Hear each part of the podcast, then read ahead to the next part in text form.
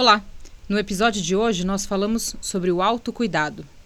Nós trouxemos a abordagem da medicina integrativa da Universidade de Duke, nos Estados Unidos. E a gente falou hoje sobre conexão mente-corpo, exercício ou movimento e nutrição. Espero que vocês aproveitem. No próximo episódio, nós vamos completar os sete pilares do autocuidado, falando também sobre espiritualidade, desenvolvimento pessoal ou profissional, o ambiente físico e a comunicação e as relações. Esse é o Campcast. Aqui você vai aprender a cuidar da sua vida muito, muito além da saúde. Oi, ouvintes do Campcast. Aqui é a Marta e a Ana. No episódio de hoje, a gente vai discutir sobre o autocuidado. Vocês já ouviram essa palavra, autocuidado? Sabe o que significa? O que, que compreende? Como que a gente pode desenvolver o autocuidado na nossa vida? Você já foi naquele médico que fala para você que você tem que se alimentar bem, comer direito, dormir, dormir bem direito, e fazer e faz... manejo de estresse e fazer exercício, acabou. Aí você sai lá pé da vida, sai de lá bravo porque o cara não te deu nenhuma medicação. Ou então aqueles conselhos da sua mãe, da sua avó, Dorme direito, meu filho, não fique estressado. Faz exercício, come direito. É mais ou menos por aí, né? E eu, quanto mais eu tenho adotado essa prática do autocuidado na minha vida, estudado e tentado implementar isso no consultório para as minhas pacientes, eu vejo o quanto ainda existe resistência em relação a isso. E o quanto às vezes o paciente fica bravo mesmo da gente falar que, olha, o que você tem que fazer é arrumar seu estilo de vida, né? E a gente não tem nenhuma solução mágica, nenhuma pílula mágica para aquele problema, né, naquele momento. Isso gera um certo desconforto para o paciente, é, para a gente às vezes também, porque a gente sabe que é aquilo que vai funcionar e às vezes fica até meio sem jeito frente à reação do paciente. Mas a gente precisa falar sobre isso porque, né, emendando aí com, com o nosso podcast, o último podcast, quem não ouviu, vai lá ouvir, que a gente fala um pouco da autorresponsabilidade. O autocuidado vem dentro dessa proposta também, né? É, essa, nesse último mês, eu vi um post de uma amiga que me impactou bastante e que desde lá eu tenho falado muito disso, porque é verdade mesmo. Eu ouço muita gente falando: ah, eu não tenho tempo para cuidar da minha saúde, eu não tenho tempo para fazer atividade física, não tenho tempo para arrumar minha alimentação. E aí fica uma reflexão, né? Você não tem tempo ou troque a palavra para eu não priorizo a minha saúde. É pesado falar isso. É meio, para mim foi difícil ouvir isso, mas é verdade, gente, porque tudo aquilo que a gente prioriza, a gente dá um jeito e faz. A gente se vira nos 30 e faz. Então, enquanto a sua saúde não for a sua prioridade, você vai colocar um milhão de coisas na frente. E não vai nem perceber, né? Exatamente. E aí vai sair buscando o médico porque tá todo. sei lá o quê. a gente precisa parar de procurar um médico na hora que as coisas dão errado, né? A medicina é, deveria ser remunerada, deveria ser valorizada é, por enquanto o paciente está saudável. Se o paciente começou a ficar doente é porque alguma coisa deu errado, alguma coisa você não orientou direito e a pessoa não fez direito com a vida dela também, né?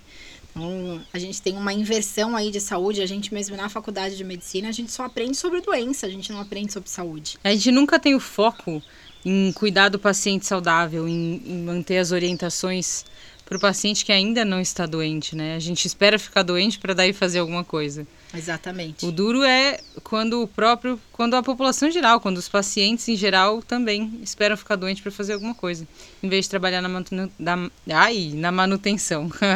então, hoje a gente vai trazer um pouco é, sobre essa, essa questão do estilo de vida, mas a partir da visão da medicina integrativa de Duke, nos Estados Unidos.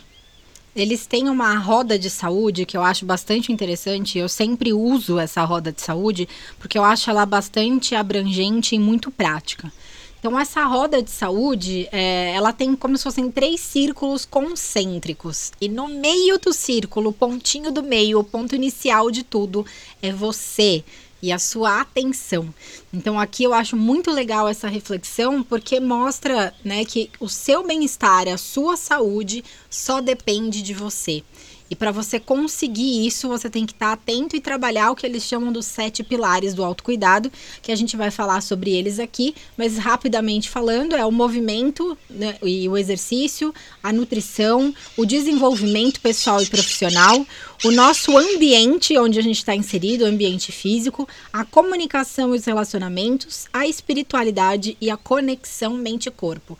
Então, através desses sete pilares, a gente consegue individualmente, cada um de nós, trabalhar a nossa saúde, trabalhar o nosso bem-estar. E o terceiro círculo que eles mostram, que é o que está mais na periferia, que é o que está fora de tudo, é o círculo que eles colocam que tem a prevenção e a intervenção de saúde e tem também é, o, o, as abordagens, tanto complementares quanto convencionais da medicina, que é tudo que a medicina tem para nos oferecer, tanto a medicina integrativa mesmo, quanto a medicina é, tradicional, convencional, e os médicos, nutricionistas, enfim, profissionais de saúde que a gente procura para ajudar a gente nesse desenvolvimento da saúde. Mas que fique bem claro que isso é só a periferia da roda. Não adianta nada a gente querer buscar alguém para fazer por nós o que nós precisamos fazer pela nossa saúde. É, quer dizer, para a gente cuidar da nossa saúde antes de tudo, tá? A gente mesmo. E o médico é o que vem depois de tudo. A gente precisa aprender a olhar e cuidar da gente antes de buscar alguém para fazer isso, né? Então vamos falar um pouquinho sobre o movimento. O movimento, o exercício, mexer o corpo é uma das principais coisas. O exercício, né, o exercício físico, cada vez mais tem trabalho científico comprovando os benefícios que o exercício físico traz para a saúde, é, principalmente aí na, na, manutenção do peso, porque a obesidade e o sobrepeso tem diversos, ele é, é. Opa! A, sobrepeso e a obesidade estão relacionados com diversos fatores de risco para um monte de doença, né? É, então, esse é um dos principais, mas também já foi comprovado que diminui a incidência de câncer quem faz atividade física, independente de estar controlando o peso ou não. Só o fato de estar fazendo atividade física já diminui o, o fator é, diminui o fator de risco para câncer, a chance de desenvolver câncer. Tem outra coisa que eu acho super importante nessa do exercício, né? Como tem paciente que tem é, diabetes nos estágios iniciais ou mesmo pressão alta, e aí começa a tomar medicação e tal, por algum motivo clareia, vem aquela, aquele despertar que faz a pessoa mudar o estilo de vida, ou oportunidade, condições, né? E a pessoa começa a fazer exercício e perde peso e não precisa mais tomar nenhuma medicação. Nem para diabetes, nem para pressão alta. Então a gente vê como esse negócio de estilo de vida, de movimentar o corpo, tá tão é, ligado com isso, né? E uma das coisas que eu acho engraçado, eu tenho familiares, né? que tomam medicações para diabetes e eles falam e, e come um monte de coisa, come um monte de besteira. E a gente fala assim, mas você tá comendo tanta besteira e, e você tem diabetes? Não, mas eu tomo remédio. Putz, mas aí você tá tampando fogo com a peneira, né? É, a gente tá secando, é, enxugando gelo, né? Não é. adianta nada, tá ali derretendo e você tá secando.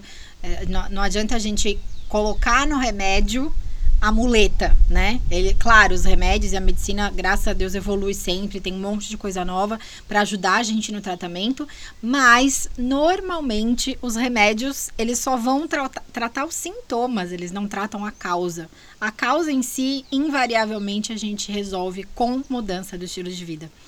E outra coisa que eu acho interessante no movimento é que não é só exercício físico, esse pilar fala também do descanso o quanto é importante a gente ter momentos de descanso. Tanto o nosso sono é muito importante que a gente tenha um sono reparador, quanto ao longo do dia a gente ter momentos, mesmo que for pausas de um, dois minutos, para dar aquele check-up, assim, como eu tô me sentindo, tô estressado ou não tô, como é que eu tô nesse momento, para dar aquela aliviada, respira Respirado. fundo, né? Volta pro centro para continuar a sua tarefa ali ao longo do dia. E o sono, eu acho que é uma, é, é uma da, dos pilares mais importantes. Se eu tivesse hoje que começar arrumando um pilar da vida, é o sono, sem dúvida nenhuma. E a gente tem diversos recursos para ajudar aí para quem tem problema de sono. Eu, inclusive, sou uma pessoa que sofre bastante com dificuldade para dormir e cada vez mais tenho dormido melhor só mexendo no estilo de vida. Tem um trabalho que foi feito nos Estados Unidos com ratos que uma pesquisa. Uma pesquisa. Os, eles os ratinhos normalmente dormem, dormem 8 horas por dia. Então, eles pegaram um grupo de ratinhos e mediram alguns, é, alguns, alguns hormônios antes, deixaram esses, radinho, esses ratinhos dormindo apenas 5 horas por noite, ou seja, tiraram só 3 horas do que eles dormem normalmente. Por quatro dias, então. Então, fizeram essa privação parcial de sono por quatro dias consecutivos e mediram de novo os hormônios dos ratinhos. O cortisol, que é o hormônio do estresse, foi lá para as alturas, aumentou muito. E o cortisol está muito relacionado a processos inflamatórios também no nosso corpo, a inflamação. E a inflamação é fator de risco também para diversas doenças cardiovasculares, metabólicas, câncer, enfim. É, e a testosterona, que é o hormônio, né, que é mais aí hormônio masculino, a gente relaciona muito, né, com, o masculino, porque eles têm mesmo uma produção maior de testosterona, que é aquele hormônio que traz a vitalidade, a vontade, aquela força, a energia, é, diminuiu muito nessa privação de sono. E depois disso, eles deixaram esses ratinhos mais quatro noites, dormindo o quanto eles quisessem e mediram de novo os hormônios. Não voltou ao normal. Ou seja, nosso sono não é um banco de crédito. não adianta durante a semana eu dormir pouco e achar que vou compensar no final de semana. Isso não existe. Você está alterando toda a produção metabólica do seu corpo, está interferindo no funcionamento de todo o seu metabolismo. E isso, com certeza absoluta, em algum momento, a conta vai chegar e vai atrapalhar a saúde. É, a conta vai vir em forma de doença cardiovascular, tem gente que tem infarto. Calma, isso é mais avançado. Mas é para lá que vai, que vai andar mesmo. Então a gente precisa aprender, cada um tem. Vai engordar, vai ter diabetes, Exatamente. todas essas alterações metabólicas. Cada um tem um, um, uma quantidade de horas aí adequada para sono. E o que eu acho importante você para você saber se você está dormindo bem é quando você acorda, se você acorda disposto, é, se você não tem sonolência ao longo do dia, se você pega no sono fácil, tudo isso são é, sinais de que o seu sono está adequado. Bora é, não, é que só para frisar, eu acho bastante importante a gente lembrar exatamente do que você falou agora. Um, uma das formas da gente ver se tá bem, se o sono tá bom, é ver se a gente acordou bem, se a gente acordou disposto. Exatamente. E aí pensar no que está te atrapalhando. Você está dormindo tarde ou você dorme em algum lugar que é barulhento? O que, que acontece ao seu redor que faz com que... você não está conseguindo relaxar e acaba não aprofundando o sono? Uma uhum. pergunta fácil também para você saber é assim, se o despertador não tocasse de manhã, você acordaria naquele horário ou você dormiria mais? Se você dormiria mais é porque você não está dormindo a quantidade adequada de horas. E pra gente é bem interessante olhar para isso, porque eu e você, né, Ana, a gente é bem diferente. Eu acordo cedo, durmo cedo e se o despertador não tocar, eu vou acordar no mesmo horário. Sono não é um problema para mim. Agora a Ana. para mim já é o oposto. Tem melhorado muito, eu tô trabalhando muito nisso. Mas é, dormir para mim, em, geral, é um problema. E aí, se eu não consigo pegar no sono, acordar vai ser mais difícil ainda, né? Mas vamos lá. Próximo Próximo pilar, que é um pilar que eu sou extremamente apaixonada, que é a conexão mente-corpo, que é o que fala aí bastante do estresse, que é uma das minhas especialidades, que eu tenho estudado, né, que eu fiz minhas formações nos Estados Unidos e hoje tenho voltado bastante para esse olhar.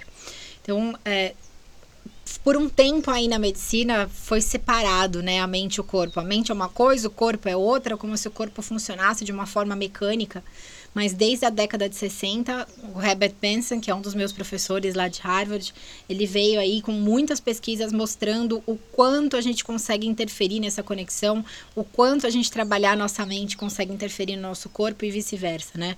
Então a conexão mente-corpo, ela mostra muito essa relação, o quanto o corpo interfere na mente, a mente interfere no corpo e vice-versa. É, e uma das principais áreas aí de estudo da conexão mente-corpo é a resposta do estresse. Então, a resposta do estresse é uma resposta normal do nosso corpo que acontece toda vez que a gente se vê frente a um desafio.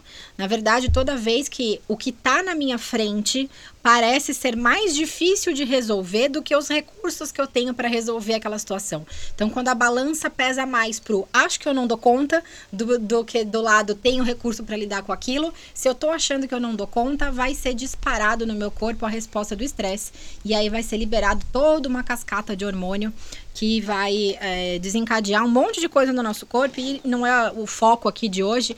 A gente pode fazer um episódio do podcast só para falar de resposta do estresse, porque tem assunto aqui para falar disso.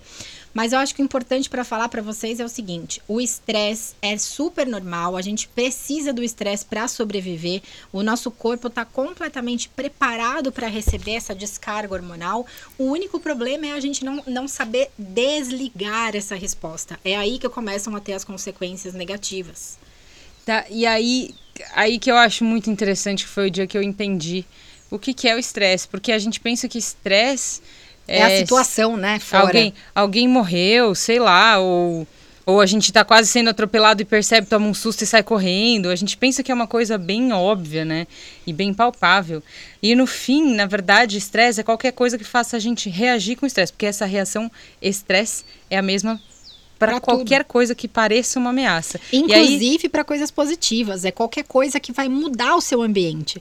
É. é. qualquer coisa que vai fazer você se adaptar de novo. Então, um novo emprego, por mais que você esteja feliz, vai desencadear a resposta do estresse. O casamento pode desencadear a resposta do estresse. Tanto o evento em si, né, para fazer tudo dar certo, quanto o fato de começar a morar com uma pessoa que, querendo ou não, por mais que a gente ame, a partir do momento que você, opa, a partir do momento que você começa a conviver conviver todos os dias com aquela pessoa vai mudar também a sua rotina.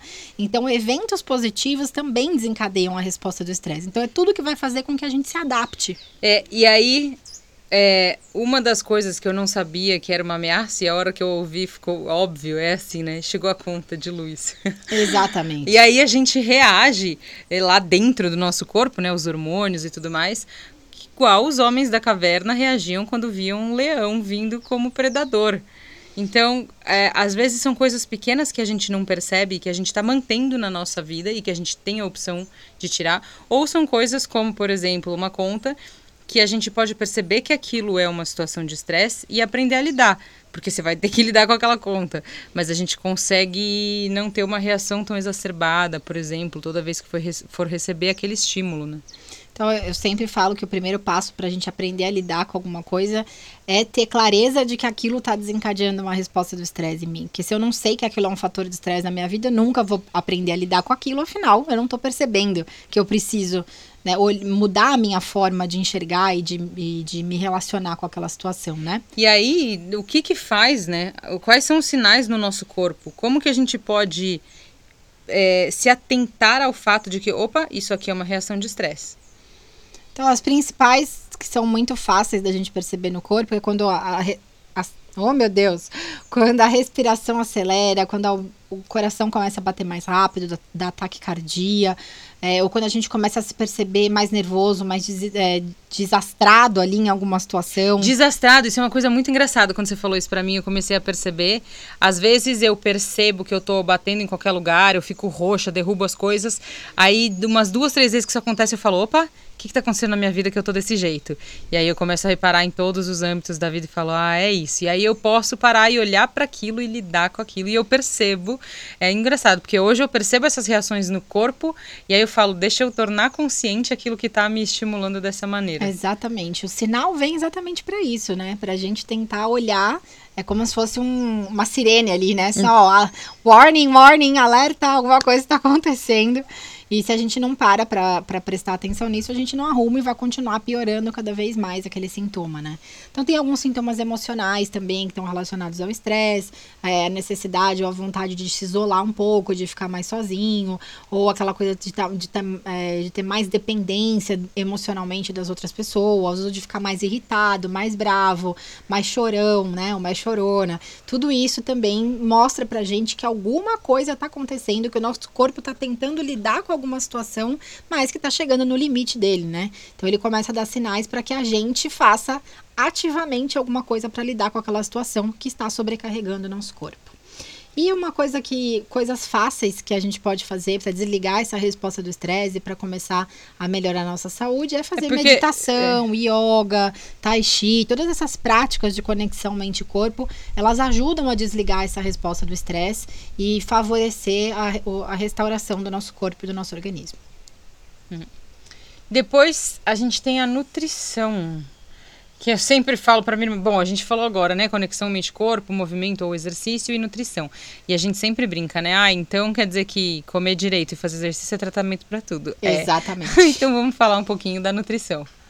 A nutrição, eu acho assim, né, existem um monte de dietas aí atualmente tem algumas dietas que a gente precisa tomar cuidado, porque elas são excelentes para um determinado resultado. Então, é uma dieta que você vai fazer por um período restrito de tempo para atingir um objetivo específico.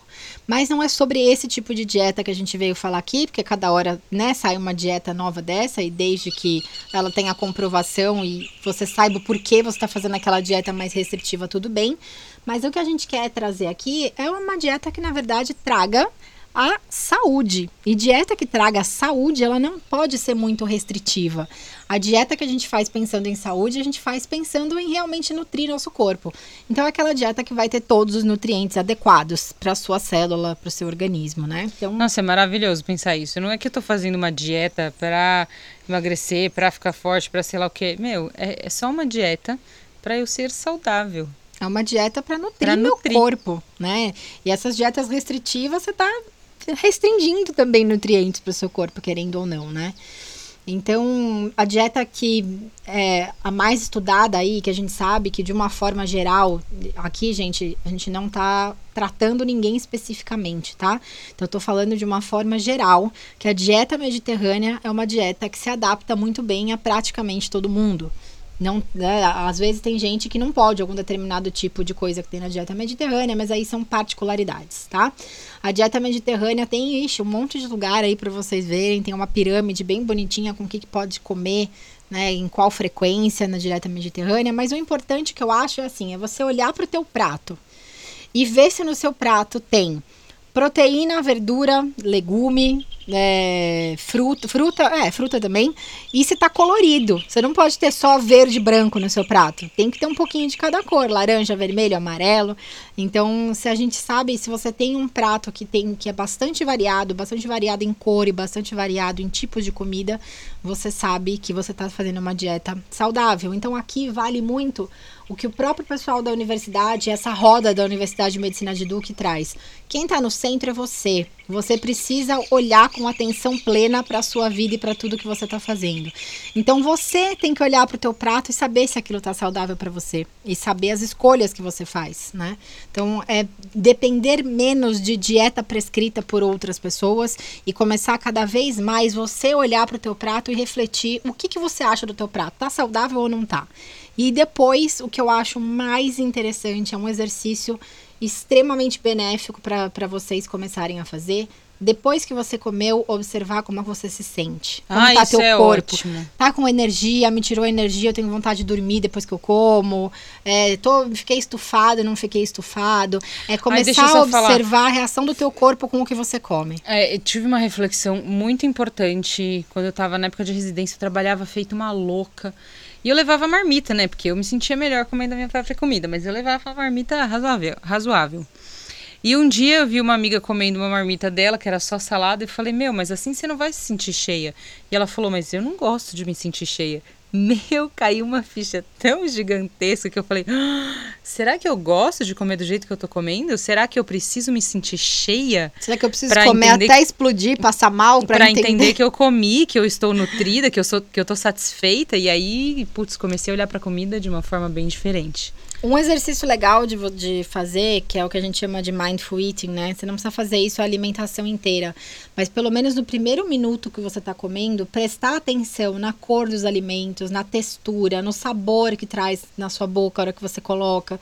Porque se você tá presente com a comida, sentindo, mastigando, sentindo o sabor, engolindo, a saciedade vem muito mais rápido, porque você tá devagar comendo. Quando você come com a cabeça em outro lugar, né? Pensando em outra coisa, resolvendo outro problema, mexendo no telefone, resolvendo algum, alguma coisa. Quando você vê, você comeu o prato inteiro e você nem sabe que você comeu. Não deu nem tempo de você se sentir satisfeito, porque aquilo vai, você vai engolindo Hum. sem nem perceber que você tá engolindo. Se te perguntarem qual é o gosto da comida, você nem lembra qual é o gosto da comida que você comeu. Então, uma reflexão aí dessa parte da nutrição pra gente depender cada vez menos de dietas prescritas e prontas. Não que isso não seja necessário, não seja benéfico, mas que a gente não dependa disso, que a gente usa esse, a gente use esse recurso em determinados momentos para atingir determinados eh, objetivos que a gente quer, mas que no nosso dia a dia a gente saiba olhar e, e saber qual alimento me faz bem, qual alimento eu tô precisando agora, porque se você começa a prestar atenção, teu corpo fala que tipo de alimento ele tá querendo naquele momento, você começa a ter vontade de determinados alimentos específicos. Então, pessoal, a gente falou até agora de conexão mente-corpo, movimento ou exercício e nutrição. Nós vamos falar no próximo episódio sobre o restante dessa, dessa roda do bem-estar, da saúde, que é espiritualidade, a profissão ou o desenvolvimento pessoal, o, é, ambiente físico. o ambiente físico e as relações e a comunicação. Então, a gente se vê na próxima, reflete sobre esses três. Na próxima a gente termina toda, toda essa. Aproveita essa semana para olhar bem para esses três pilares e na próxima semana a gente termina isso. E se você está ouvindo a gente no Spotify, aproveita para já seguir a gente para não perder nenhum episódio. Se você já estiver ouvindo pelo podcast da Apple, clica ali nas estrelinhas para dar a nota pra gente. Pode mandar comentário que a gente vai estar aqui atento para responder os comentários de vocês. E a gente vai deixar nossas redes também na descrição ali do vídeo. Se vocês quiserem fazer pergunta, interagir com a gente, pode mandar mensagem tanto no Facebook quanto no Instagram ou no nosso e-mail. A gente vai deixar tudo para vocês aqui na descrição do vídeo. E novidade, temos um Telegram dos ouvintes do Campcast. Vamos deixar aqui para vocês também, se vocês quiserem entrar nesse grupo exclusivo para conversar com a gente. Então, até a próxima semana. Tchau!